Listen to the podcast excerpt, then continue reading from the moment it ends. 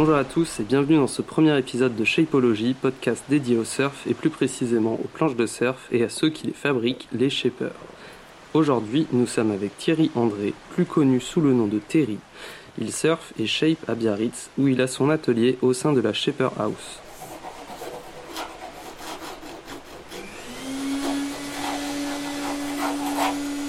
Il est bien connu dans le Pays Basque, notamment pour ses longboards, bien qu'il shape tout type de planche pour tout type de surfeur, comme il nous le dira. Nous parlerons de son parcours dans une première partie, puis de ses influences et de ses planches dans une seconde partie. Si vous n'êtes pas familier avec le shape, je vous invite à vous rendre sur notre site www.shapeology.fr où vous trouverez un lexique qui devrait vous aider à comprendre tous nos épisodes. Bonjour Terry, tout d'abord merci beaucoup de nous recevoir. On va parler d'abord de ton parcours, de ta vision du métier. Peux-tu simplement commencer par te présenter? Je m'appelle Thierry André en fait, pas Terry, mais en fait mon surnom me vient du Maroc, puisque là-bas ils arrivaient jamais à dire Thierry, ils m'ont toujours appelé Terry, et du coup c'est resté, ça a fait ma marque de planche.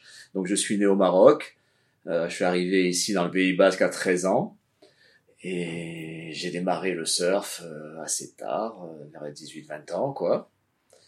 De fil en aiguille, à force de traîner dans les, dans les surf shops, de regarder à droite à gauche tout ce qui se passait à l'époque, euh, d'avoir des, des odeurs qui me revenaient du Maroc parce que mon père était surfeur. Je me suis mis un jour à toucher de la résine et à refaire, à faire une petite réparation horrible, une deuxième, une troisième. Et puis voilà, quoi. Après, je me suis mis à surfer un peu plus régulièrement de là, ça a commencé à me coûter vite très cher. Et j'avais pas trop les moyens, donc euh, on allait pleurer chez les shippers pour essayer de gratter trois sous, avoir un petit prix, mais bon, c'était un peu compliqué aussi. Après, on s'en rend compte après pourquoi, hein, c'est quand même un, métier dur. Du coup, je me suis lancé à essayer de faire ma première planche et, en avant. Voilà. Ok, donc tu as découvert euh, le surf et le shape quasiment en, en même temps, en fait. Oui, dès que j'ai démarré vraiment le surf, euh, j'ai démarré le shape très vite après, ouais, quelques années après. C'est quelque chose que tu avais découvert un peu avec ton père et tout dans ton enfance ou c'est vraiment quelque chose que tu connaissais pas du tout? Alors le shape, je connaissais pas du tout, mais par contre, effectivement, dans mon enfance, si tu veux, il faut se remettre euh, dans ces années-là. Euh, au Maroc, il y avait rien à cette période. Je te parle de ça fin années 70. Et donc je me souviens de mon père, de tous ses copains, ils attendaient tous les hivers parce que tous les Australiens en fait allaient en Angleterre acheter des VV à l'époque et bourrer les VV de wax, de liche, de matériel qu'on avait parce qu'il y avait rien et descendaient jusqu'au Maroc et passaient tout l'hiver au Maroc. Et eux, je sais que c'était Noël tous les hivers quoi. Ils étaient comme des fous, ils attendaient ça. Donc je me souviens des odeurs de wax, de, de tout ça, de toute cette ambiance qu'il pouvait y avoir. Euh, même si j'étais encore petit, hein, j'avais une dizaine d'années mais je me souviens de tout ça, quoi, de toute cette ambiance, de quand il cassait une des dérives étaient fixes à l'époque, il y avait pas, tu vois, quand il cassait une dérive, la galère, il réparait ça à la maison, enfin, je me souviens, il bataillait, il faisait des dérives en bois, tout ça, et moi, ça me faisait, je regardais, quoi. Et c'était comme ça qu'on avait du matériel au Maroc à l'époque. C'était comme ça en achetant aux Australiens. Exactement à y repenser aujourd'hui, je me dis, punaise, toutes ces planches qu'ils avaient entre les mains, s'ils savaient ce que ça vaut aujourd'hui. Ouais, c'est des planches de collection. Et qu'ils les balançaient dans le jardin comme ça, qu'ils en avaient rien à claquer. Ouais. T'es là, waouh. Donc toi, du coup, après t'es au Pays Basque, euh, tu découvres le surf, le shape, tu commences à faire des, des petites réparations. Oui. Euh, sur tes propres planches, j'imagine, c'est comme ça que ça arrivait, quoi. Le premier Ah, pet faut- et euh, faut Ah le bah, réparer. propre planche, parce que la première planche que je me suis achetée, je l'ai pas achetée, on me l'a donnée parce qu'elle était tellement morte que on m'a dit, tiens, vas-y, débrouille-toi, tu te la répares, tu fais ce que tu veux.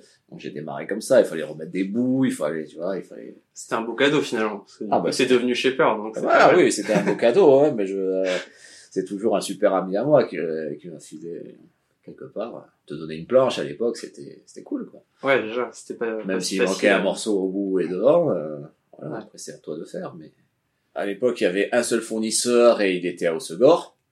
Ouais. Et il y en avait qu'un et il faisait les professionnels. Il revendait, il revendait à quelques euh, à quelques gars comme ça, mais c'était vraiment presque secret, tu vois. Il fallait vraiment y aller avec quelqu'un. Je ne voulais même pas t'ouvrir la porte, quoi, tu vois. Ou tu allais traîner chez quelques shippers ici, tu pouvais acheter un peu de résine, tu pouvais acheter deux trois deux trois trucs, quoi, tu vois. Mais ouais, c'était assez compliqué quand même. Donc déjà rien que se fournir en matériel, euh, fallait être un peu débrouillard. quoi. Il fallait trouver quelqu'un qui t'amène chez la bonne personne, qui Ouais. voulait bien te revendre. euh, ouais. Du coup, tu t'es peut-être pas tout de suite dit, euh, je vais en faire mon métier, j'imagine quoi. Non, tu, on parle. Ça, c'est maintenant, ça. Ouais. En fait, il y a une grosse différence entre il y a 20 ans et maintenant. Il y a 20 ans, tu commençais à faire des planches parce que tu voulais te faire une planche et tu réfléchissais pas à te dire je vais être shaper plus tard, quoi. Ouais. C'était vraiment pour toi. Et après, si plus éve- éventuellement, si ça marchait, tu après les copains forcément veulent essayer, tu vois, machin. Bon, et voilà, de fil en aiguille, t'en fais une, deux, trois, enfin, et voilà. Et après, ça se fait tout seul. Avant, t'avais rien. C'est t'apprenais de tes erreurs. C'était tout, hein. Parce que t'allais dans un atelier, tu leur demandais un conseil au shaper. Ils te mettaient un grand coup de pied quelque part et tu sortais, quoi. Parce Ouais, que ouais. eux avaient mis euh, 30 ans à apprendre. Mm. Tu vois, donc pour eux, c'était logique que bah, toi aussi, t'apprends de tes erreurs. Avant, t'avais pas Internet, t'avais pas tout ça, hein. tout ça, Mm. ça n'existait pas. Hein. Et on avait une pauvre vidéo, je crois que c'était John Carper qui avait fait ça. Tu voyais un peu les différentes étapes, vraiment un peu, un peu technique, quoi. Bon, ils zappaient tout le plus important, hein, mais t'avais déjà quelques étapes.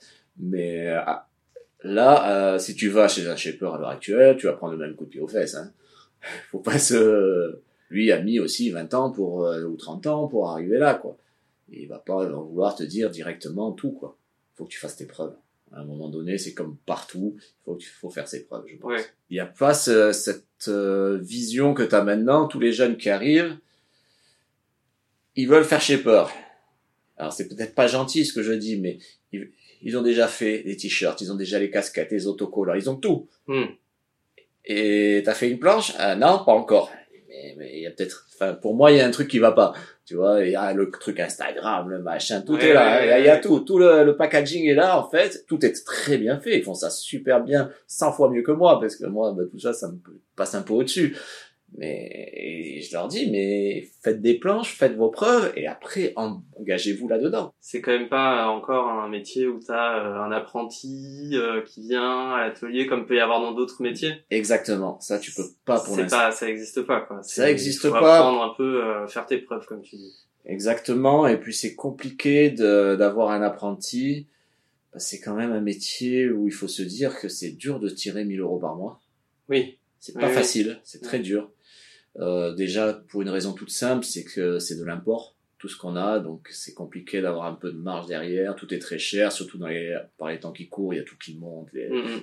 c'est compliqué. Il faut vraiment se, se battre. euh, Le prix des ateliers euh, sont chers. Enfin, tout est tout est très cher et il reste pas grand chose à la fin. Quoi. Ouais. Donc euh, c'est beaucoup beaucoup de travail, des heures et des heures, beaucoup d'erreurs. Les erreurs, ça coûte cher.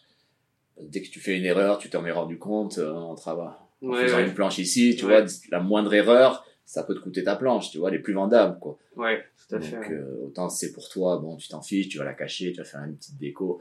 Mais si quelqu'un veut une planche bleue et que tu mets une grosse bande orange au milieu, parce que euh, il va te dire, bah non. Ouais. et la planche, t'en fais quoi? Voilà, tu, Ouais, tu là, vois, donc T'as euh, perdu toute la fourniture. t'as tout perdu euh, et et tout le temps passé. Tu vois, et si tu gagnes que 800 balles par mois, et ben, si t'es Ouais. déjà dans Tu prends pas un apprenti quoi. voilà, tu peux pas te permettre. Tu peux- Enfin, c'est très compliqué.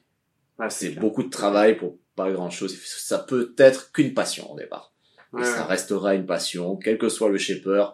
Il aura toujours, même si on travaille maintenant avec des outils modernes, des, des machines après chef et tout ça, il y a un moment, t'es content de prendre ton rabot et de pousser ton rabot euh, sur une planche et de la faire à la main entièrement, t'es content de le faire.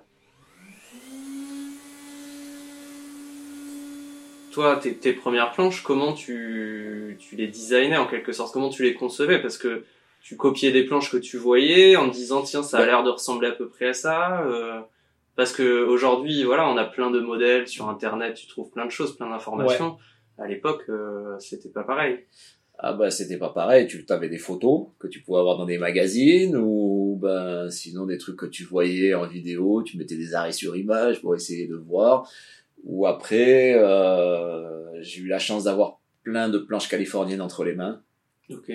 J'ai pu en acheter quelques-unes aussi, tu vois, des, des modèles qui me plaisaient. J'ai pu euh, donc là dessus forcément, j'ai passé des, des nuits entières dessus, Ah ouais à tout relever. tout relever d'accord. centimètre Ouais. par centimètre, tout regarder, machin bidule. euh, ouais, ça j'ai passé des heures, des heures et des semaines En même temps, c'est un super apprentissage parce que du coup, euh, Ah oui, oui, oui.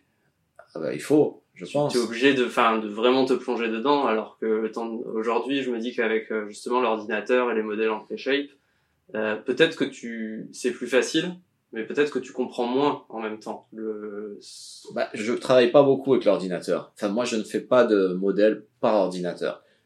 Tous les modèles que j'ai que j'ai mis en machine, j'ai quelques pré-shape, des modèles en pré-shape. J'ai quasiment tous mes modèles, à part un ou deux. Ils viennent de mes modèles. J'ai pas pris l'ordinateur, euh, pris, pris une photo, copié la photo avec l'ordinateur, évalué les, tu vois, j'ai pas fait ce que font les beaucoup de shapers à l'heure actuelle. J'ai d'abord fait les planches Ouais. et j'ai copié mes planches. Et ça, les gens comprennent pas trop la différence. Forcément, ils trouvent ça plus facile de prendre l'ordinateur, de prendre une photo. L'ordinateur, tu mets le trait autour, il va te donner les proportions, les machins, les trucs, et tu vas avoir un truc à la sortie qui va ressembler à ce que t'as vu. Mais c'est pas, je trouve que c'est pas à toi. Oui, c'est ça. C'est, je, je pense que du coup, on te le donne un peu euh, tout préconçu et en fait, tu comprends Oui. pas vraiment les spécificités non plus de la planche parce que tu l'as pas justement, comme tu dis, Ben, dessiné centimètre par centimètre, le profil. T'as pas bataillé des heures dessus, réfléchi des heures dessus, puisque l'ordinateur est là pour faire ça, tu vois. Ouais. Alors c'est peut-être moi qui suis un peu vieux jeu, on va dire. Hein, je le conçois tout à fait aussi parce que euh, je vois que ça, quand je les vois faire, je Attends, ça va vite et tout.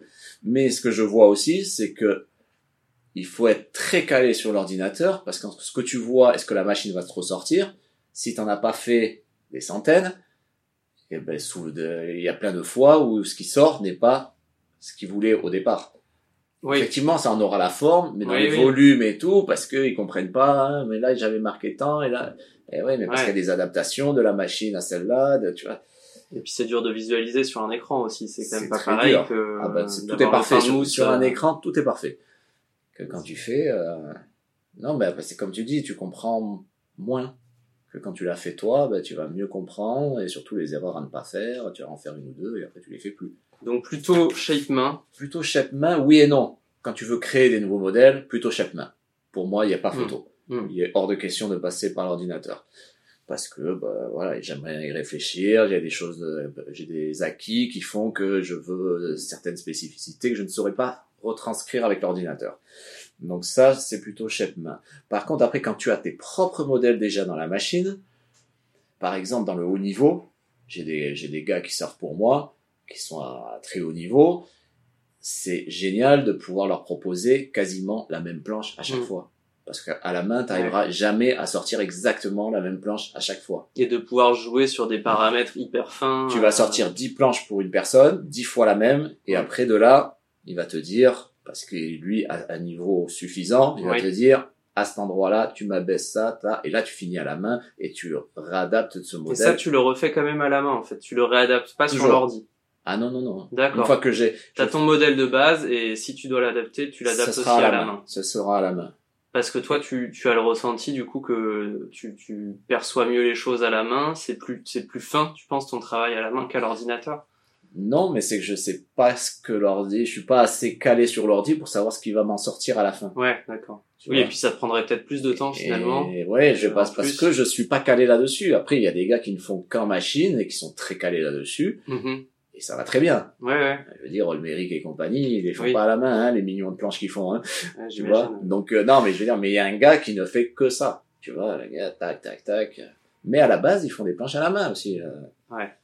Et du coup, quand tu conçois une planche, tu, tu dessines un peu avant ou quoi? Ou tu dis, je prends un pain de mousse et c'est parti, je le trace. euh, Ah non, je sais ce que je veux avant. Tu l'as en tête en fait. Ah quoi. oui, oui, je Tu l'ai l'as en- tête et tu le retranscris direct. je la euh, dessine, je la dessine à la main. Tu la dessines, ouais. Ouais, je un passe peu. une bonne journée à juste faire des petits traits, tu sais, pour arriver à avoir la, la ligne que je veux. Mais sur le pain de mousse, quoi. Non, sur un, Ah oui, non, euh, sur enfin, un format Ouais, un A4, au croquis, quoi. Tu un, un, petit plan, croquis euh, format machin. A4 au départ, et je fais d'abord pour arriver à avoir exactement la forme que j'ai dans la tête. Ouais, ok. Et après, de là, bah, de ça, j'essaie de retranscrire. Bah, déjà, ça, ça demande euh, vachement de connaissances et de, de choses que tu as internalisées, quoi, en quelque sorte. Oui, parce, que, je sais pas dessiner non plus, donc euh, si tu veux, Ouais. je suis très mauvais en dessin, je sais juste faire des longueurs, donc euh, si tu veux, euh, j'en passe des heures à faire Ah, puis pour avoir essayé personnellement, en plus, c'est hyper dur, quoi. De dessiner à main levée les planches de surf, c'est que des ajustements de courbes, là, c'est Voilà, bon, super dur. C'est la seule chose que je sache faire, tu vois. Je pourrais pas te dessiner la tête de Mickey, mais ça, je sais faire, tu vois. Ouais, c'est plus utile en même temps. Toi, tu réalises toutes les étapes de fabrication, c'est-à-dire du le shape, le ponçage, le glaçage. euh, Tout.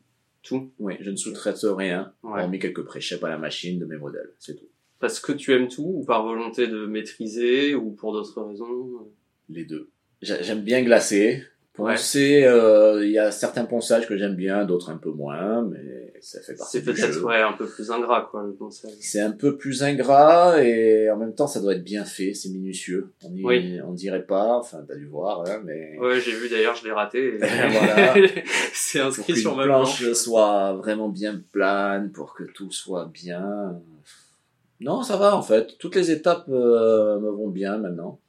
Avant j'aimais pas le ponçage et j'ai appris à aimer le ponçage en fait. D'accord. À force de poncer des planches, maintenant j'ai Ouais, et puis en même temps, ça te permet de diversifier un peu ce que tu fais au quotidien, parce que t'es pas à répéter la même tâche euh, Oui, oui, en oui. boucle, quoi. C'est ça. Bon après, je t'avoue, je, je travaille beaucoup par série. D'accord. Là, je suis en train de faire 15 shapes. Après, je vais faire 15 glaces. Et après, je vais Ah oui, 15 quand même, ouais. Mais par contre, C'est plus efficace, tu penses? Parce que t'es plus efficace. Hmm. Dès que tu commences à faire des, si tu commences à faire un peu de tout, t'es beaucoup moins performant que si Ouais. t'es dans le shape. Mhm. Pour des raisons simples, hein, juste sortir tes outils, sortir, Ouais, ouais. tu vois. Nettoyer, te changer. Voilà, là tu fais exactement la même tâche. Là, Ouais. Tu vois, il y a tous les pains alignés en bas, je les ai tous découpés. Ça paraît bête, mais j'ai pris une après-midi, j'ai fait toutes les formes et je les ai découpées. J'ai fait que ça. Une autre après-midi, je vais faire que décrouter, faire juste les rockers et l'épaisseur. Tu vois, je vais faire étape par étape et tu vas beaucoup plus vite. On s'en est rendu compte vraiment. L'hiver dernier, j'ai fait une série de planches pour une grosse marque et j'avais 40 planches à faire, je crois. Et j'avais demandé à ce qu'ils me les fassent à la machine, et bon, il y avait du monde, c'est compliqué, machin, bidule, et on a fait un concours en trois jours. Bon, je me suis mis la race, et en trois jours, j'ai réussi à faire plus de planches que la machine. Ah, t'as fait un concours avec la machine? Ouais, C'est j'ai réussi à sortir plus de planches que la machine. J'ai shapé mes 40 planches en trois jours. Que la machine, en temps euh, de travail, pouvait pas Des faire. planches qui étaient dessinées quand même. T'avais les gabarits. J'avais juste, à, j'avais juste à, à mettre les points, à faire les, Ouais. ça, je les avais déjà. Juste. Oui, bon, mais ça, c'est du travail euh, qui a été fait avant, mais Et du coup, ouais, il y a une des étapes euh, que tu préfères un peu, ou c'est vraiment euh, maintenant, euh, tu vois, tu te sens plus shaper que glaceur dans l'âme, ou, ou ponceur à la limite? je me sens quand même toujours plus shaper. Ouais, Ouais. Parce qu'il y a plus de conception peut-être dans le. c'est le moment où tu crées quelque chose. Ouais. C'est là où tu vas la créer, ta planche. Le reste, c'est une suite logique d'étapes. Bah, il y a le travail esthétique après sur le. C'est le glace. Ouais, donc ça, j'aime bien aussi. Ouais. Oui, j'ai vu sur tes planches, tu travailles beaucoup, toi. euh, c'est des planches très colorées, très euh, avec des résines teintées, des Beaucoup choses de comme ça. résines teintées. Après, les, les plus colorées, en général, c'est les miennes, hein, parce que tout le monde n'aime pas ça. Souvent, c'est les miennes. Mais après, il y a beaucoup de couleurs. Ouais. Bah, forcément, après, les gens s'identifient à ce que je propose aussi. Ils viennent me voir pour ça, même si, euh, bah voilà, ils la veulent blanche, et ben ils l'auront blanche. Enfin, ça, c'est clair d'entrée, quoi. Je veux dire, vous n'êtes pas tous obligés d'avoir un rose fluo euh, sur votre planche, quoi. Tu vois? Mais il y en a qui me posent la question. Est-ce que c'est obligé qu'il y ait cette déco? Parce que dans la grande distribution, euh, si tu achètes une Surtec de ce modèle, elles auront toutes la même couleur. Moi, je dis, euh, je montre tout ce que je peux faire. Lui, il me montre ce qu'il veut. Ouais. Et de là, ben, on échange et pour trouver euh, à moi de faire ce qu'il a envie. Il y a des choses, ben, je ne peux pas faire parce que je ne sais pas les faire. Bon, il y en a pas beaucoup, Ah, il y en a quand même. mais il y a des choses, oui, oui, parce qu'il y a des choses, ben, c'est d'autres techniques que je ne Ouais, maîtrise pas du tout, et avec d'autres matériaux, et que je refuse de faire. Parce que je ne maîtrise pas. Je veux pas faire quelque chose que je ne Oui, maîtrise te pas. lancer sur quelque chose et pas garantir derrière. euh, Voilà, si je peux pas garantir derrière, je le fais pas. Il y a juste un client qui est mon premier client, un ami breton, et lui qui me demande toujours des choses que je n'ai jamais faites. et il y a qu'à lui que je dis oui, bien sûr, parce que C'est lui qui te fait progresser en fait. C'est ton coach. et il me fait progresser sur beaucoup de choses, mine de rien. euh, et bon, voilà, on est amis depuis le début, et depuis le début, il me fait confiance et Et il t'embête à te demander des trucs que tu sais pas faire. Tu penses qu'il fait exprès Ah, ou Je pense qu'il fait exprès. Oui, oui, il me le dit à chaque fois. Bien sûr qu'il fait exprès. il regarde tout ton travail, il se dit tiens ça, ça il sait pas le faire. Exactement. Je vais le coincer. Et c'est rigolo. Mais bon, c'est un challenge aussi, mais Ouais, voilà, je m'amuse avec lui à ça, mais pas... Oui, et puis en même temps, c'est une relation de confiance, donc il va pas te juger si derrière. non, pas- du tout. Mais il sait, mais j'y arrive à chaque fois. Mais par contre, il me laisse le temps, il me dit, voilà, je veux ça, je sais que, Ouais, ouais. Voilà, je te dis pas, je la veux pendant trois semaines. C'est une Tu- collaboration. tu quoi. le- Ouais, ouais. Elle est prête quand elle est prête. Des fois, ça met un an. Ah ouais, Parce que je- carrément. parce que je sais pas comment faire. Il faut que je trouve la solution. Et... ouais, des fois, c'est pas facile. Et puis, des fois, je fais, c'est pas ça, je refais, tu vois. Mais sur des, des, des, des choses esthétiques ou carrément sur des, des profils de planches de, de- Non, de pas shape, sur, pas sur les shapes. Non, ça, pas sur les shapes, ouais, c'est plus sur la. Non, non. Non, c'est vraiment sur l'esthétique, sur les glaces, sur les, non, des trucs assez compliqués, des fois. Il y a des, il y a des choses quasi impossibles. Peut-être pas impossible, mais pas- juste parce que tu sais pas les faire. Et ce qui me montre d'autres ont réussi à les faire. Donc, il faut arriver à trouver la solution. Ah oui, ouais, ça te, ça te met la pression. petit Ou ça peu. peut être, il, il m'envoie des photos de trucs faits sur des motos, tu vois, et ah, il faut adapter à nos résines, à nos machins. tu Ah oui. Ça peut être aussi des choses comme ça.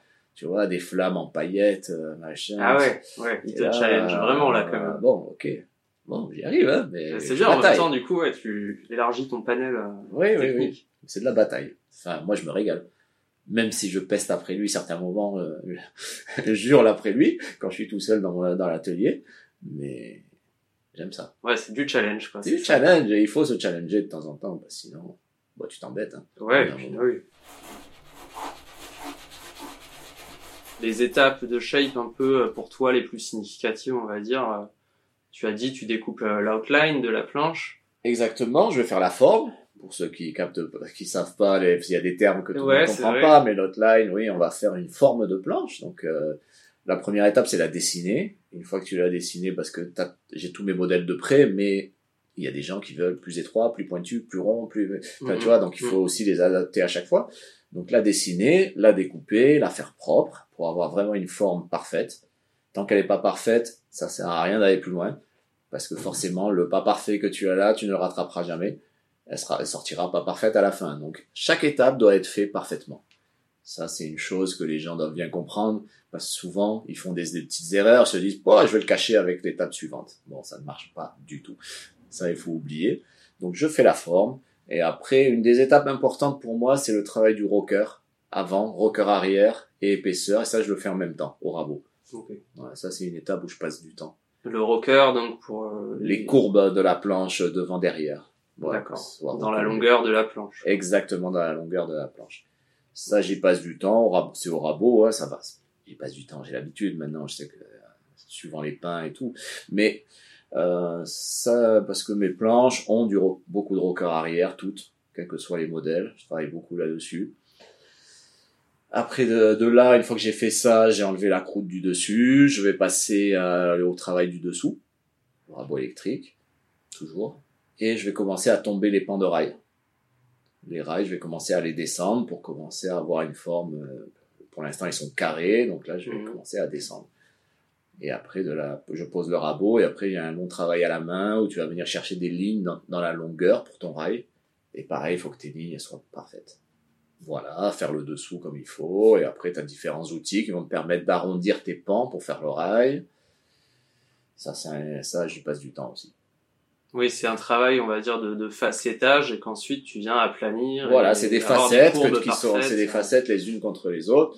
Et après, tu vas venir enlever toutes les arêtes et ça va te faire un arrondi de rail. Ok. Alors moi, mes planches euh, sont bien repérables parce qu'en général, sur mes longboards, ils sont tous avec du volume au centre et avec des petits rails. Donc j'ai Mhm. plus de travail que les autres, on va dire, et je tiens à ça parce que on a, parce que ça marche.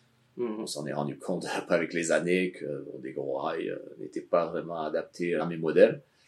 Donc, tu parles de, de tes longboards ou même de tout? De tout en général, j'ai tendance à mettre du volume au centre et des rails très affinés sur, la, sur le reste, tout le reste. tout. Ce Ouais. qui donne un peu plus de manœuvrabilité à tes planches. ou- Elles sont plus réactives, elles ont Plus d'accroche. Par contre, effectivement, elles pardonnent beaucoup moins. C'est pas le longboard de débutant euh, très stable, très. Non. Ouais. Après, voilà, je m'adapte. Oui, tu saurais le faire, bien Et, sûr. et, ah, mais j'en fais, hein, j'en fais très régulièrement. Hein, on me Mm. demande hein, des fois. hein, voilà, hein. Ma première planche c'était une planche en mousse, maintenant je veux une planche en résine. Bon, je sais déjà d'entrée qu'il faut pas que je tombe trop le rail. Je vais quand même Tu vois, à certains endroits, je vais quand même, parce que je peux pas m'en empêcher, je vais quand même affiner un peu, mais tu vois, pour que la personne sente quand même qu'il y a un peu de réactivité. Mais je sais que sur le centre et tout, il faut que je lui laisse quand même quelque chose qui lui pardonne un peu euh, ses erreurs. Et du coup, justement, t'es les surfeurs qui viennent te voir pour des planches, c'est vraiment des gens qui viennent te voir pour du sur-mesure ou tu fais un peu de stock que tu vends avec euh, des, des partenaires ou quoi J'ai des deux. T'as les deux? Les deux. Je travaille avec quelques surf shops voilà, je leur fais un stock pour l'année, on connaît les modèles qui, qui, plaisent et voilà, on propose aux gens bah, du, pas du sur-mesure, mais on, fait un peu toutes les tailles, toutes les, on essaie de taper un peu large pour que chacun y trouve son compte. Et juste aussi parce que bah, il y a des gens qui arrivent et qui ont peut-être pas pensé avant se faire une planche, qui ont, enfin, on ne sait pas, et qui arrivent, euh, qui, qui se sont dit je vais aller m'acheter une planche là-bas et qui la pas la euh, démarche forcément d'aller voir un shaper. Voilà, qui n'ont pas la démarche de, du shaper, quoi. Donc, hmm. euh, la majeure partie, quand même, c'est du sur-mesure. C'est du sur-mesure. Ouais. Oui, maintenant t'es bien implanté en même temps dans le, dans le Pays Basque. Bon, avec le temps, ça commence. Ouais. Dans d'autres régions aussi, et voilà, avec le temps, on va dire que l'oiseau a fait son nid. Ouais, c'est bien. Bravo. Bravo.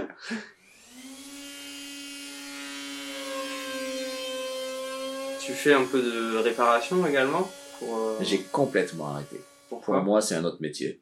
Parce que si tu commences à prendre de la réparation, tu vas avoir des milliers de réparations qui vont te tomber dessus. C'est pas un métier très rigolo, c'est pas très fun. Tu gagnes très bien ta vie, mieux qu'un shaper. Mais y a pas la création, c'est du répétitif, c'est pas rigolo du tout. Et si tu commences à rentrer là-dedans, tu te retrouves avec des dizaines et des dizaines de réparations très vite. Moi, j'en refuse tout le temps, tout le temps, tout le temps. Je dis que c'est un autre métier parce que là, il faut être euh, rentable dans, la gestion de ton temps parce que tu en as très vite beaucoup. Et j'ai déjà eu des apprentis qui voulaient justement faire euh, ouvrir des trucs de réparation, des petits ateliers de réparation et tout. Moi, j'aurais dit, ben oui, vous allez gagner bien votre vie, mieux que nous. Il n'y a pas de souci, allez-y, faites-le. Mais bon, très vite, ils ont compris que euh, si tu faisais ça, ben, il fallait vraiment travailler. Et le problème, c'est que les gens voient le surf comme un truc cool effectivement, c'est toujours cool en a. Mais derrière, c'est des machines, quoi. Derrière, c'est très, très strict. Tout est carré que ça en peut plus. Bah, tu peux venir en short, en slap, ses cheveux mouillés, la crème sur la gueule, tout le monde s'en fiche. Hmm. Mais la rentabilité, faut qu'elle soit là. Et, tu vois, ici, c'est la Shaper House, c'est des choses qui n'existaient pas avant. Ouais. qui est là depuis quoi, 4-5 ans maintenant. Hmm c'est génial d'avoir cet espace en commun et tout. Mais il y a eu au départ des soucis. Quand euh, il y a moi et Adrien, par exemple, on est les deux professionnels à, à, bosser ici, et on était mélangés à beaucoup de gens qui venaient faire leur planche eux-mêmes. Mm-hmm. Et eux, ils comprenaient pas. Ils comprenaient pas que nous, on arrive le matin, effectivement, on fait les cons, machin, on boit un café pendant un quart d'heure, paf paf, c'est rigolo. Ils comprenaient pas qu'après, quand on se met dans une salle et qu'on commence à travailler, c'est-à-dire, on sait exactement le nombre de planches, tout ce qu'on va faire dans le temps à partie. Et quand tu, tu sors pour aller euh, faire euh, trois courses au supermarché vite fait pour manger à midi, que tu reviens, que le gars il t'a bougé tes affaires, et t'es là, il comprend pas que tu l'insultes parce que tu vas perdre du temps derrière toi. Ouais. Il comprend pas que nous notre temps est compté. Bah là, là-dessus, c'est vraiment un, métier d'artisan, quoi. Donc les artisans, ils sont quand même connus pour travailler beaucoup généralement. Ben c'est ça. Euh, je veux dire, euh, nous on a nos, je veux dire moi et Adri, ben, on, on est comme un plombier ou un machin, on a nos petits triangles là avec euh, notre référence artisan. Je ne mets pas sur la voiture, mais tu vois, ça fait moins rêver. Mais si tu veux, on a nos trucs euh, au bout d'un certain nombre d'années, etc. Ça montre du, du part du, du monde du monde des non-surfeurs, qui a quand même une reconnaissance aussi du métier de shaper, euh, qui avait peut-être pas avant. Peut-être que dans les années 70, quand tu disais j'étais shaper, euh, je sais pas si c'était comment c'était vu, quoi, comment c'était perçu comme métier. Ah, comme cheveux longs, fumeur de pétard, buveur de bière. Voilà. Alors qu'aujourd'hui, euh, je pense que c'est quand même plus implanté. Ça a un peu évolué, mais pas dans toutes les têtes. Mais ça a un peu évolué quand même.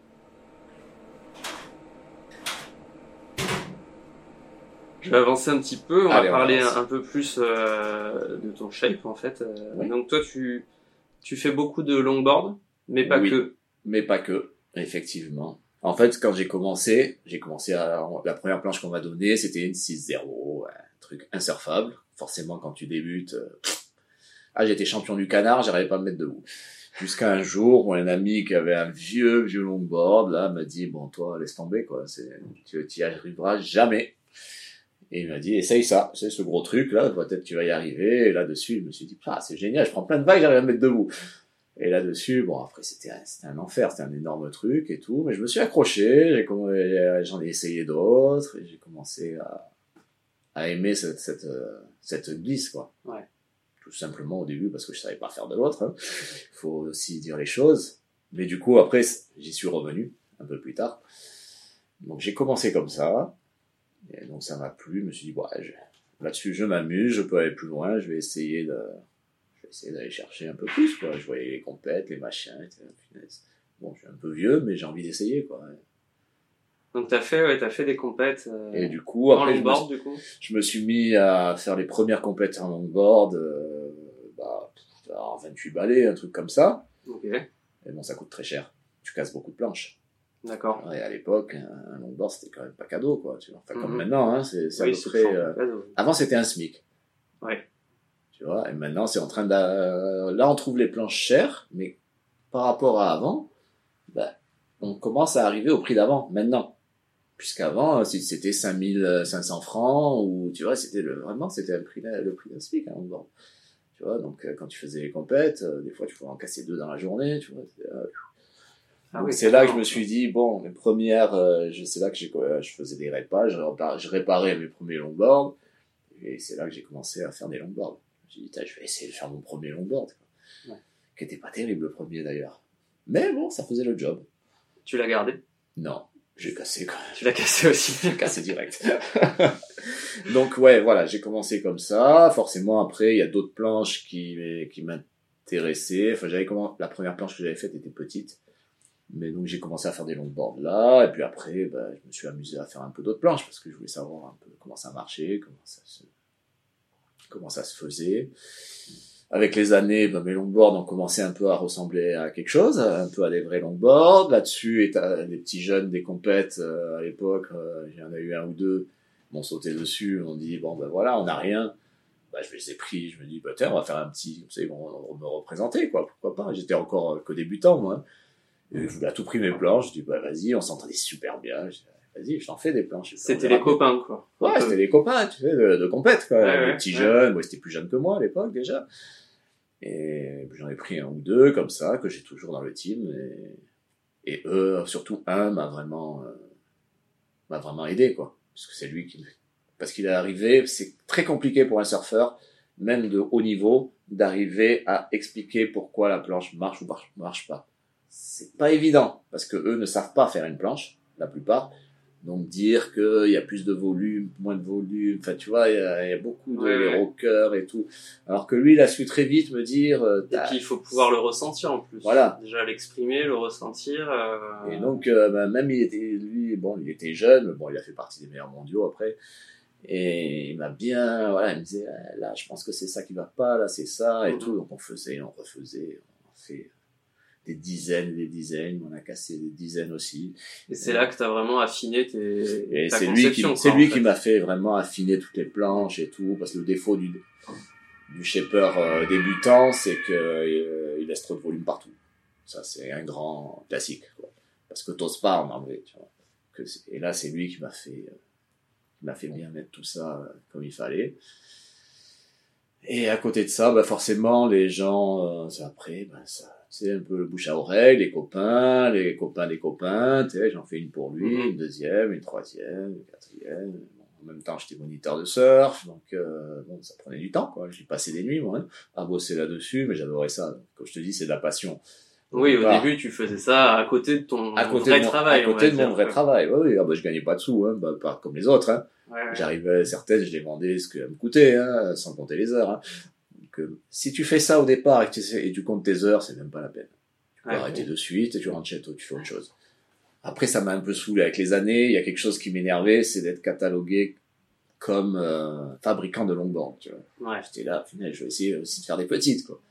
Ouais, parce que là, on a vu, enfin, tout à l'heure, j'étais avec toi à l'atelier, et t'as, t'as plein aussi de petites planches et tout. Oui, voilà, mais c'est Mais vrai. qu'on voit peut-être aussi un peu moins, euh, notamment, je pense à Instagram. Tu as beaucoup de longboard et tout. sur Oui, ton- on en voit beaucoup moins, parce que j'en fais beaucoup moins aussi. T'es Là- connu pour le longboard aussi. Oui, voilà. Mais je te dis, je me suis battu une année ou deux pour essayer de faire un peu des petites planches. J'en ai fait.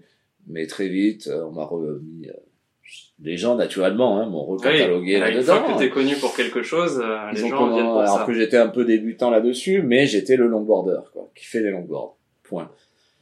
Une fois que j'ai accepté, après, piouf, c'est parti tout seul. C'est bien, t'as fait le bon choix. Parce que c'est vrai que le longboard, je- c'est le pendant caché du surf, toujours dans les magazines Ouais, et ouais, tout. Ça a toujours été le shortboard. euh, Aujourd'hui, c'est encore comme ça. C'est toujours comme ça. Et alors qu'en fait, la majorité des gens, euh, moi compris, je pense, surferaient mieux en longboard qu'en petite planche, ou en tout cas auraient plein de choses à gagner à faire du longboard. Quoi. C'est ce que j'essaye de- d'expliquer à beaucoup de gens. Ils pensent à chaque fois, quand tu leur dis de faire du longboard, ils pensent qu'on leur dit arrête le shortboard.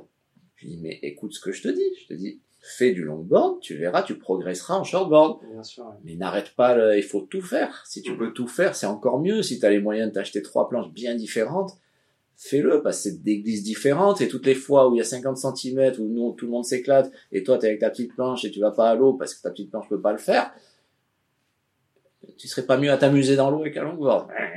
Tu vois, t'es là, bon, au bout d'un moment, tu fais, bah, fais comme tu veux, hein, reste au café en face, très bien, nous on va surfer, on va aller s'amuser, et puis t'as une glisse différente, t'as une approche différente des vagues. C'est surtout que tu peux avoir à l'heure actuelle des longboards très différents.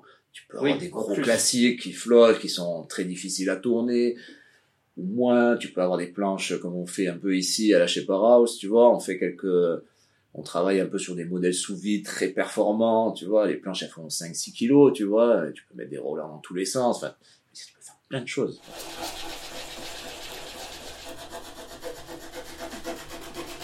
Est-ce qu'il y a des, des shapers en particulier qui t'ont influencé en tout cas, ou qui t'influencent encore aujourd'hui?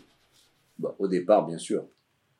Euh, je n'allais pas inventer des modèles. euh, J'étais forcément inspiré au départ. euh, C'était plus des planches. Des planches, ouais. Ouais, ça pouvait être plein de shapers différents. C'était pas l'étiquette qu'il y avait dessus qui m'importait, quoi. D'accord. ouais. Bon, il fallait que ce soit un vrai quand même, tu vois, pas le pimpin du, du quartier, mais c'était plus la planche en elle-même. Ceux qui faisaient des planches assez galettes, assez avec des rockers. J'aimais beaucoup les planches brésiliennes à l'époque. Elles étaient très light et très affinées de partout. Et d'un autre côté, j'adorais les chaînes de Takayama, qui, est, voilà, qui était un monstre de, dans le longboard, quoi. Donc, euh, je m'inspirais un peu de tout ça, de- d'Anderson. J'avais beaucoup de planches californiennes, Infinity et aussi euh, un Cador dans, là-dedans, tu vois. Donc j'avais un peu toutes ces planches dans les mains et voilà, c'était vraiment plus les planches en particulier, quoi. Et t'arrives quand même à faire des planches à des surfeurs euh, que t'as jamais surfé. Quoi. Tu sais comment elles vont être surfées sans avoir besoin de les surfer toi-même? Oui. Hormis peut-être sur des shortboards à l'heure actuelle, sur une 6.0, euh, 18 un quart, 2 un demi, ça, je serais incapable de dire comment elle va marcher parce que bah, je, suis incapable de la surfer. Toutes les autres, oui, parce que je les ai toutes surfées. Ouais. Tous les modèles, je les ai surfés et je les ai fait surfer par mes meilleurs et j'ai, tu vois. Ça, je trouve que c'est important. Après, tout le monde n'est peut-être pas, il y a de très bons shapers qui sont pas forcément de bons surfeurs. C'est pas que je sois un bon surfeur, mais j'ai essayé, j'ai tout essayé. Je les ai tout essayé pour justement avoir une idée de comment ça marche et, et beaucoup de modèles sont arrivés après que, me, que je les ai faites pour moi. Tu vois, j'ai fait des modèles pour moi, je les ai essayés, je les ai fait essayer et après je les ai proposés. Ouais. Ça me paraît être la suite logique. Alors maintenant, Oui, quand on sûr. me demande une planche, eh ben, effectivement, ça va, même si la forme est un peu différente et tout, le dessous, travaillé, machin, je sais comment il va réagir. Et il y a le, un shaper en particulier actuel là à qui par exemple si tu pouvais commander une planche à n'importe qui aujourd'hui euh, dans le monde, t'as Bah, oui. un mec qui te fait rêver un peu ou? Oui, vraiment, Tyler. Tyler? Ouais. Qui Ouais. fait quoi? Principalement des gros longboards, très gros longboards et des twins. Ok. Et maintenant, il fait un peu de mid aussi, mais il en fait très très peu. Et il est jeune. Enfin, il est jeune, il doit être un peu plus jeune que moi, ou il a 45, 50, pareil. Et son travail est incroyable, quoi. Il shape où lui? Euh, en Californie. Californie? Bon, je j'en prends pas parce que j'ai pas les moyens de m'acheter une de ces planches, clairement. Hein, c'est, il faut compter plutôt 3000 euros la planche. Ah oui, d'accord, c'est belle. euh, Mais son travail, est, son travail est incroyable. Et les planches marchent super bien. Longboard ou shortboard, tout? De lui, je prendrais n'importe quoi. Il fait pas des shortboard, shortboard, quoi. Il va faire, il va faire ouais. des tweeds, des rétro-tweeds, Mhm. il va faire des petits mids, là, d'entre 7 et 8 pieds. Avec il va un pas peu faire de volume quand même, quoi. Ouais, c'est que des planches qui ont quand même du volume. Bah, c'est un grand gaillard, tu vois, il est hyper Ouais, costaud. Et lui, tout son travail de planche, en fait, il l'a, il l'amène de, des voitures. Parce qu'il tra- il est fou, c'est un fanat de courses de voitures. Il fait des courses de vieilles voitures. Et il travaille les carrosseries, les trucs, et tu sais, il fait les décos, les machins. Donc forcément, il a, il a un boulot qui, enfin, c'est, de la perfection. Il y a pas, il y a rien, quoi. Ouais. Tu peux rien dire. Tout, tout est parfait.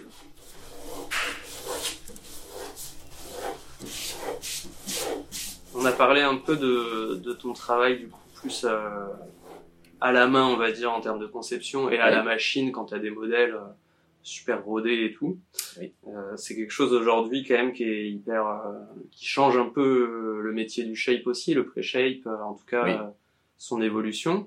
Comment tu vois le métier évoluer, toi, à l'avenir? Est-ce que tu as un peu une idée? Tu, tu vois des tendances de choses qui se démarquent aujourd'hui, qui changent un peu la face du métier de shaper ou, ou pas encore? Bon, alors au niveau des shapes, je pense que on a un peu fait le tour. Il faut voir que fin années 70, années 80, les gars, euh, ils prenaient beaucoup de matières un peu bizarres. Ils ont presque fait le tour de tout. Quoi. Ils ont fait tout et n'importe quoi. Ils ont fait des planches mais tellement bizarres, tellement. Ils ont été vraiment très loin. Quoi. Donc euh, à l'heure actuelle, je pense pas qu'on- puisse vraiment apporter une évolution dans le shape. De toute façon, tu le vois, hein, c'est toujours les mêmes basiques, c'est toujours les mêmes, on sait ce qui marche. L'évolution, elle est dans la construction des plans, ça y a pas photo. Ouais, l'évolution des matériaux, l'évolution de, de tout ça, quoi. Ouais, là, il y a quelque chose à faire. Et c'est ce qui se passe à l'heure actuelle. Hein. On, par- on parle, on part beaucoup sur de l'époxy, du sous-vide, des planches sandwich, tu vois, des trucs comme ça. Mhm. Et là, ça t'apporte vraiment des, les planches changent complètement. Alors, bah, c'est une transition parfaite avec la question d'après. Aujourd'hui, on parle beaucoup justement de l'équilibre entre bah, l'impact environnemental et la performance des planches. Il y a plein de Ouais. nouveaux matériaux Oui. qui arrivent pour la performance et plein d'autres qui arrivent plus pour le côté éco-friendly et tout.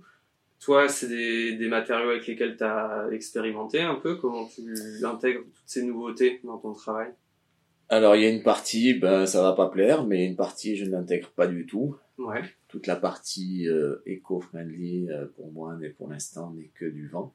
n'est pas si éco-friendly euh, que ça. Pas du tout. Voilà. C'est mon avis personnel. Et c'est ce qui ressort aussi des gens, en général, parce qu'ils ils veulent bien tous être écologiques. Quand tu leur annonces un prix, ils font, ouais, bah non, je vais polluer, ça va aller très bien. Ouais. C'est qu'à Ouais. partir du moment où on met euh, éco-friendly de suite, allez hop, 30% de plus. T'es là, mais pourquoi, quoi? Ouais, parce que c'est recyclé. Bah, Je dis pas que c'est pas justifié, hein, loin de là. En tout cas, tu vois pas, toi, une alternative aujourd'hui euh, qui soit à la fois écolo, performante et accessible, quoi. Bah, C'est- pour l'instant, elle, est- malheureusement, pour euh, l'instant, elle n'existe pas. Et si on enlève le critère prix, tu penses qu'il y a des, des matériaux, sans parler de prix, qui pourraient avoir les mêmes performances, par exemple euh, les fibres de lin, j'en sais rien, les choses comme ça? Je pense, oui.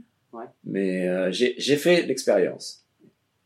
Pour te dire, hein, au début, quand j'avais mon atelier et tout, j'ai- tu sais, t'as des belles croyances, tu sais, t'es là, ok.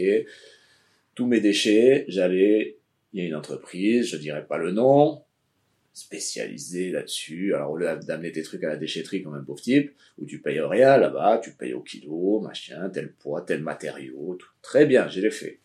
Pendant six mois. Au bout de six mois, allez. Quand au bout de six mois, on te dit, ouais, vas-y, balance ça avec les trucs verts là-bas, balance ça avec le truc là-bas, le tractopelle, il mélange tout avec le reste, et là, ok, je paye pourquoi, en fait? Foutez de ma gueule, quoi. Sur le côté plutôt performance, il y a des, des nouvelles techniques un peu euh, qui, qui ont changé les, les choses ces dernières années. Tu parles de la stratification sous vide, c'est pas Ouais. vraiment nouveau, ça fait pas longtemps que ça existe, mais Ouais, ça fait longtemps, mais c'est pas développé parce que bah, là également, il y a un surcoût. Ouais. Il y a plus de temps à passer, c'est plus complexe. Il y a plusieurs techniques. Moi, nous, celles qu'on utilise, tu mets tout sur ta planche, la fibre, c'est au niveau du glaçage. Hein. Tu mets ta fibre, ta résine, tu vas venir mettre différentes couches par-dessus. Tu vois, des tissus d'arrachage, des, une sorte de feutre qui va imbiber la résine en, en- qui est en surplus. Tu vas venir mettre une bâche plastique là-dessus, tu vois, et après tu vas venir brancher ça sur une pompe qui va tirer tout ça, Ok. qui va enlever toute l'air qu'il y a dedans. En enlevant toute l'air qu'il y a dedans, en compressant l'intérieur en fait, hein, comme euh, tu vas chez le boucher, il va te mettre de la viande sous vide, exactement le même style. Mhm. Par une valve, c'est plus gros, quoi. hein. Et en fait, toute la résine qui est en, quand- en appuyant sur la strate va faire ressortir la résine qui est en trop. D'accord. toi, tu vas pas pouvoir avec ta main, tu Mhm. vois, quand tu la, quand tu l'appliques. Quand Et donc, toute cette résine qui va sortir va se mettre dans le feutre, qui est au-dessus de ton tissu d'arrachage, qui va Mhm. permettre dans le, comme il dit, hein, tissu d'arrachage, qui va permettre de tout enlever après. Et donc, là-dessus, tu gagnes 30% du poids. Et c'est quand même pas rien. Quand tu as un longboard qui fait 5 kg et demi, ça fait quand même une planche qui est sacrément bien light. C'est très sympa à surfer, mais bon, après, des fois, c'est, des fois, c'est un peu compliqué à gérer parce que il suffit que, parce que c'est long à prendre, c'est des époxys. Tu peux pas le faire en polyester, tu le fais en époxy. Donc, euh, il suffit qu'il y ait une baisse de tension, que ça tire moins, que ta bâche ait un petit trou, que, faut que tout soit, Ouais. faut être minutieux avec tout. C'est un laboratoire qu'il te faut. quoi. Voilà. Peut-être tu travailles euh, en polyuréthane, en époxy. en- Les deux. Les deux. Oui. Oui. Selon le, la demande du surfeur, un peu. Selon la demande, ouais. ouais. Parce qu'il y, y a quand même des contraintes sur l'époxy, surtout. Ouais. Moins sur le polyuréthane, mais l'époxy, il y a quand même quelques contraintes. Ouais. Pour l'utilisateur, surtout. Ouais. Les réparations, les- il faut qu'ils comprennent bien comment ça marche. Ça marche pas vraiment pareil qu'une polyester. Ouais. C'est plus spécifique. En gros, une polyester, tu mets, un, tu mets, t'es en voyage, tu mets un gros trou, t'es pas obligé de sortir de l'eau de suite. Parce que les cellules de ton pain font qu'elles sont fermées. C'est des cellules fermées. Mhm. Donc avant que ça rentre dans toute la planche et tout, il faudrait six mois, tu vois, donc ça jaunisse et tout. Tu vois, donc tu peux continuer à surfer quelques jours, tu vois, tu mets un, tu, vois, tu peux mettre un scotch, tout le monde pense qu'en mettant un scotch ça prend pas l'eau. La fameuse boule de wax enfoncée dans le Génial, alors ça c'est le pire de tout, ça se met bien dans toutes les cellules de pain, c'est parfait. Et après la résine n'accroche plus, c'est génial. Non, mais par contre le tube de Solaris, comme je leur dis à tous, prenez un tube de Solaris, c'est génial. T'as juste à poncer un peu autour, tu mets un pied Ouais. de Solaris dedans, ça accroche de partout autour, l'eau ne rentre plus. Nous après on le fait sauter et on répare. Quoi. Ouais. Voilà, ça c'est plus facile. Mais euh, l'époxy à côté de ça, tu prends une éponge sèche, et tu la strates, tout va bien. Mais l'éponge sèche, si tu, tu fais toucher de l'eau, elle gonfle. Mm. Et que l'eau, à partir du moment où tu as un trou dans l'époxy, il faut sortir de l'eau de suite. Mm. Parce que c'est une éponge qui va absorber, mais ça, tu peux rentrer 2-3 litres d'eau dans ta planche. En l'espace de quelques heures. Oui, puisque le polystyrène, c'est quasiment que de l'air, en fait. C'est des cellules vides, quoi. Voilà, et ça passe entre les trucs et tout. Ouais, mais ça, il faut ça que te les- fait éclater la résine et tout, j'imagine. C'est surtout qu'après, l'eau, elle se balade dans toute la planche. Tu peux, Ouais. tu l'entends des fois, hein. Quand Ah les ouais. gens ont été dans l'eau, tu la, tu la poses sur, sur le nose. Tu reviens plusieurs heures après, elle est hyper lourde, tu la retournes, t'entends. Ouais, fait un bâton de pluie. Exactement. Et à tes certaines, ça fait ça, c'est, donc tu vois, il faut comprendre tout ça, quoi. Ouais, ouais, ça, c'est pas sans impact. C'est pas sans impact, effectivement. Tu peux foutre en l'air ta planche. C'est très sensible à la chaleur. Il faut pas la laisser dans la voiture, euh, tu vois, l'été. Faut, enfin, tu vois. L'autre Mm. aussi, mais c'est moins, beaucoup moins sensible. Il y, a, y a des choses quand même dont il faut faire attention. Ok. Comme tu dis, il y a de l'air dedans et l'air quand il est enfermé, qu'il y a de la chaleur autour, l'air lui il veut se dilater. Donc après c'est de la physique tout simplement. Mais en échange de ça, t'as quelque chose de Plus réactif, plus réactif. beaucoup plus performant. En termes de pérennité, c'est pareil? L'époxy vieillit moins bien. Elle a tendance à jaunir très vite, même s'ils font, ils travaillent à fond là-dessus. Mhm. Là maintenant c'est beaucoup mieux. Un jaunissement qui est esthétique ou c'est vraiment un vieillissement avec des petites fissures de la résine Non, il n'y a pas de fissure de la résine, c'est juste esthétique. C'est C'est ça esthétique. devient jaune euh, comme les poliolas quoi. Ouais. Avant ça devenait jaune comme ça en six mois. hein. Donc faut la faire en résine teintée euh, noire. Oui, et puis le noir. Oui, mais résine teintée noire sur du- de l'époxy, autant te dire que la chaleur, C'est pas une bonne idée. c'est pas une bonne idée. Ouais. Voilà. Moi, je me permets d'avoir des planches noires. J'adore ça. Ouais. J'en ai des très colorés, mais j'en ai des noirs aussi. Mais je ne suis jamais à la plage. J'aime pas la plage. Je suis, non, mais je suis pas avec ma serviette, là, passer 4 heures à la plage, en plein soleil, avec la planche posée à côté. Je veux dire, Je fais pas de ma vie, ça. Je, je laisse aller dans un local, euh, tu vois, au bord de l'eau, euh, je vais surfer, je vais arranger au local, tu vois. Enfin, mais je sais que, voilà, il faut pas. Mais sur époxy, non, je fais pas de planche noire. Ouais. Euh, même s'il insiste, c'est non. C'est pas compatible. Je, si je le fais, c'est pour moi, pas pour les autres. Parce que non. Ouais. Là, c'est encore plus sensible. Donc, Tu euh, vas surfer que quand il y a des nuages. Ouais, voilà, c'est presque ça, tu vois. Donc, un peu compliqué.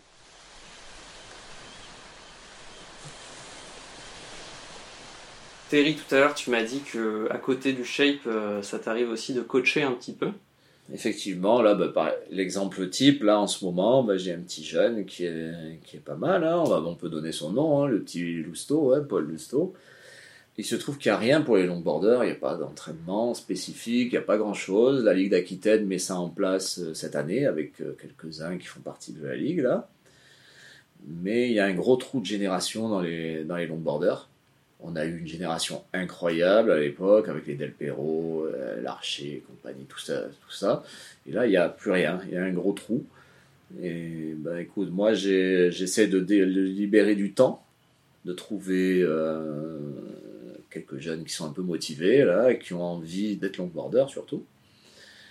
Et donc on se fait des entraînements là réguliers à la côte, on s'adapte aux conditions parce que c'est un fan de gros surf, donc quand il y a du gros surf, il fait du gros surf, euh, il est très bon en, tout. Donc il adapte son support à chaque fois, mais gros défaut en longboard, il manquait de technique et tout, donc cet hiver on a fait ça. Et de temps en temps aussi, bah, l'été, quand on a des vrais bons longboarders qui viennent, comme Alice par exemple, Alice Lemoine, championne du monde, et ben on va faire des petits coachings tous les deux, et c'est très sympa à faire, très intéressant pour les deux, elle techniquement et moi humainement, c'est c'est vraiment une relation euh, très agréable de, travailler avec un professionnel, C'est des professionnels du surf, hein, ils font que ça que, le, que ce soit le petit jeune ou Alice, hein, bon, il y en a un qui en vit, l'autre qui débute, hein, mais leur but c'est de faire que ça un peu. Donc, euh, moi, ça- c'est quelque chose qui me plaît énormément. Et c'est hyper complémentaire de ton activité de shaper en plus. J'imagine que vous devez parler un peu shape aussi euh, Oui, pendant plus, les coachings. avec le petit jeune, on parle beaucoup plus de, de chef, de machin. Ouais. Parce qu'il est intéressé à tout ça, parce que je, lui- il fait partie du team aussi, tu vois, je lui fais ses planches. Donc, euh, il est très intéressé, et puis il découvre aussi euh, un peu tous les modèles de longboard, parce que je, je leur fais faire euh, tout. Enfin, surtout lui, qui a beaucoup à apprendre, tu vois. Autant avec Alice, tu vois, on va travailler une figure en particulier. C'est vraiment axé que là-dessus. Tout le reste, elle fait mieux que moi, de toute façon. Donc, tu vois, on va vraiment travailler sur le défaut d'un- d'une main, le défaut de, tu vois, c'est vraiment très technique, quoi. Avec lui, il a beaucoup plus de choses à apprendre, c'est plus général. Après, on fait des techniques, euh, des séries un peu plus techniques sur une manœuvre, sur une chose, euh, sur de la gestion de séries, sur, euh, tu vois, sur des fois c'est plus du psychologique, parce qu'il commence à vraiment gagner des séries, à faire des finales et tout. Et des fois, tout d'un coup, il passe complètement à côté, arrivé à ce que, à ce moment-là, ils se disent, paf, je pose tout, j'arrête, et je repars à zéro sans penser euh, aux dix premières minutes où j'ai fait rien. Tu vois? Et c'est pas facile, tu vois, d'arriver à, à rentrer ça dans sa tête, quoi. Donc lui, euh, on va plus, je lui fais faire, je lui fais travailler sur tous les modèles de planche, que ce soit le classique de, papa, là, bien, bien, bien posé, machin, ou là-dessus il va travailler le côté joli, puisque de toute façon il peut pas faire de mouvement parasite, sinon la planche elle marche pas tu es obligé de faire du joli. C'est une bonne école. Donc, je le force là-dessus et je le mets dans les pires conditions qu'il puisse avoir, les plus compliquées, c'est-à-dire des petites vagues ventées sous la pluie. Ben, on y va, c'est là. C'est là que ça se passe. Si tu arrives à faire ça, le joli parfait, tu vas y arriver. Donc, euh, on fait ça, et après, quand c'est plus gros, on va prendre des plus modernes, on va travailler des manœuvres plus, enfin, tu vois. À la côte, euh, à la côte des Basques. quand On fait ça côte, pour ou- l'instant à la Côte des Basques. C'est pratique pour nous. On a le club là-bas, le Côte des Basques Surf Club. Euh, on a la chance de pouvoir laisser nos planches sur place. T'as une douche chaude en sortant. Ça, ça aussi, c'est Ça pratique. peut aider aussi, hein, et ça donne plus envie que d'aller te changer sur un pauvre parking euh, sous la pluie. Et donc, euh, donc on fait ça là. Ouais. Bah, c'est notre plage, hein, on y est toute la- tous, les, tous les jours, toute l'année. C'est notre terrain de jeu de tous les jours, quoi. Donc connaît parfaitement les vagues. Il y a pire. connaît- Il y a pire. Ah, il y a pire, bien sûr, bien sûr. Non, non, on se plaint pas pas, eh, on se plaint pas hein, là-dessus. hein. Donc, euh, mais bon, c'est voilà, c'est une partie intéressante. Je fais un petit peu comme ça. Je veux pas. J'ai un peu des planches à faire, un magasin où il faut travailler aussi, des enfants. Donc, euh, j'en fais quand je peux, mais j'en fais de plus en plus. ouais. Ok. Après, pour les jeunes qui arrivent, à qui je le fais, par contre, parce que j'ai expérimenté ça il y a longtemps déjà, je mets tout entre les mains. C'est-à-dire, moi, je vais me déplacer, je ne les fais pas payer. Je le fais vraiment par passion et parce que je veux que ces gamins montent plus haut, tu vois. Des fois, j'ai les boules parce qu'ils me battent maintenant, mais bon, c'est le jeu. J'en suis fier aussi, hein, parce que je me dis, bah, c'est un peu grâce à moi, tu vois, quelque part. Mais, je veux dire, avant, j'étais là, je leur courais après. Allez, viens, on va faire. Tu vois, ah, moi, je peux me libérer à telle heure et tout. Et à force d'avoir pris pendant des années des vents, je dis maintenant, il n'y a pas de souci, je te le fais. Tu veux que je fasse? Je le fais, il n'y a pas de souci. Par contre, c'est toi qui m'appelles, c'est toi qui viens me chercher. Hmm. Moi, je fais rien.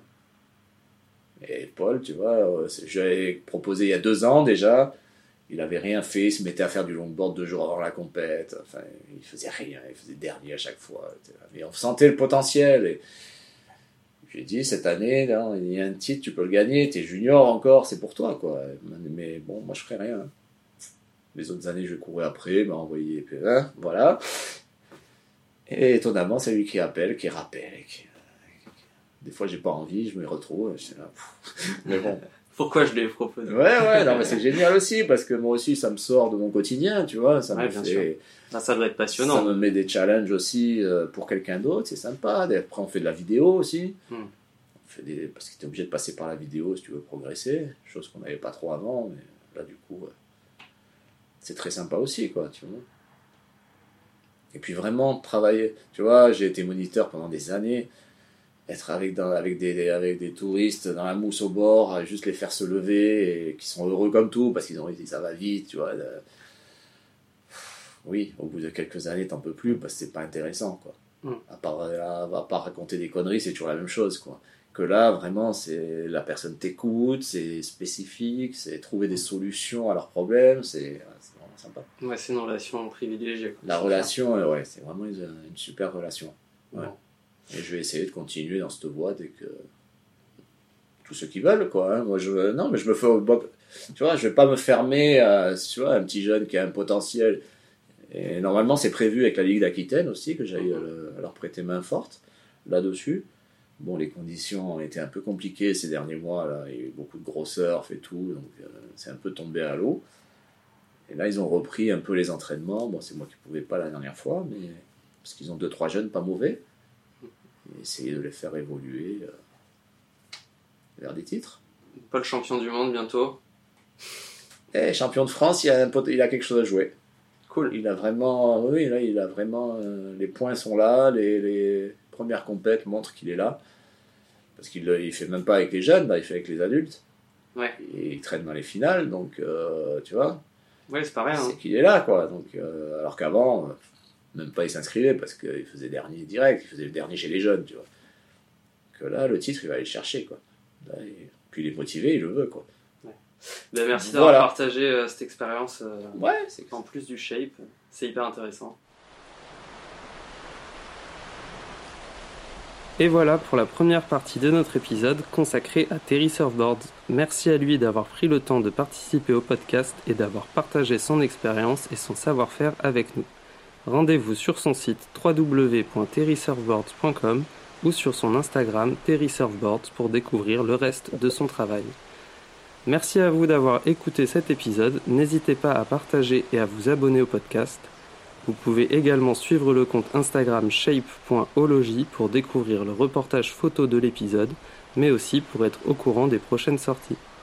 Enfin, rendez-vous sur le site www.shapeology.fr où vous retrouverez l'ensemble de nos épisodes et reportages.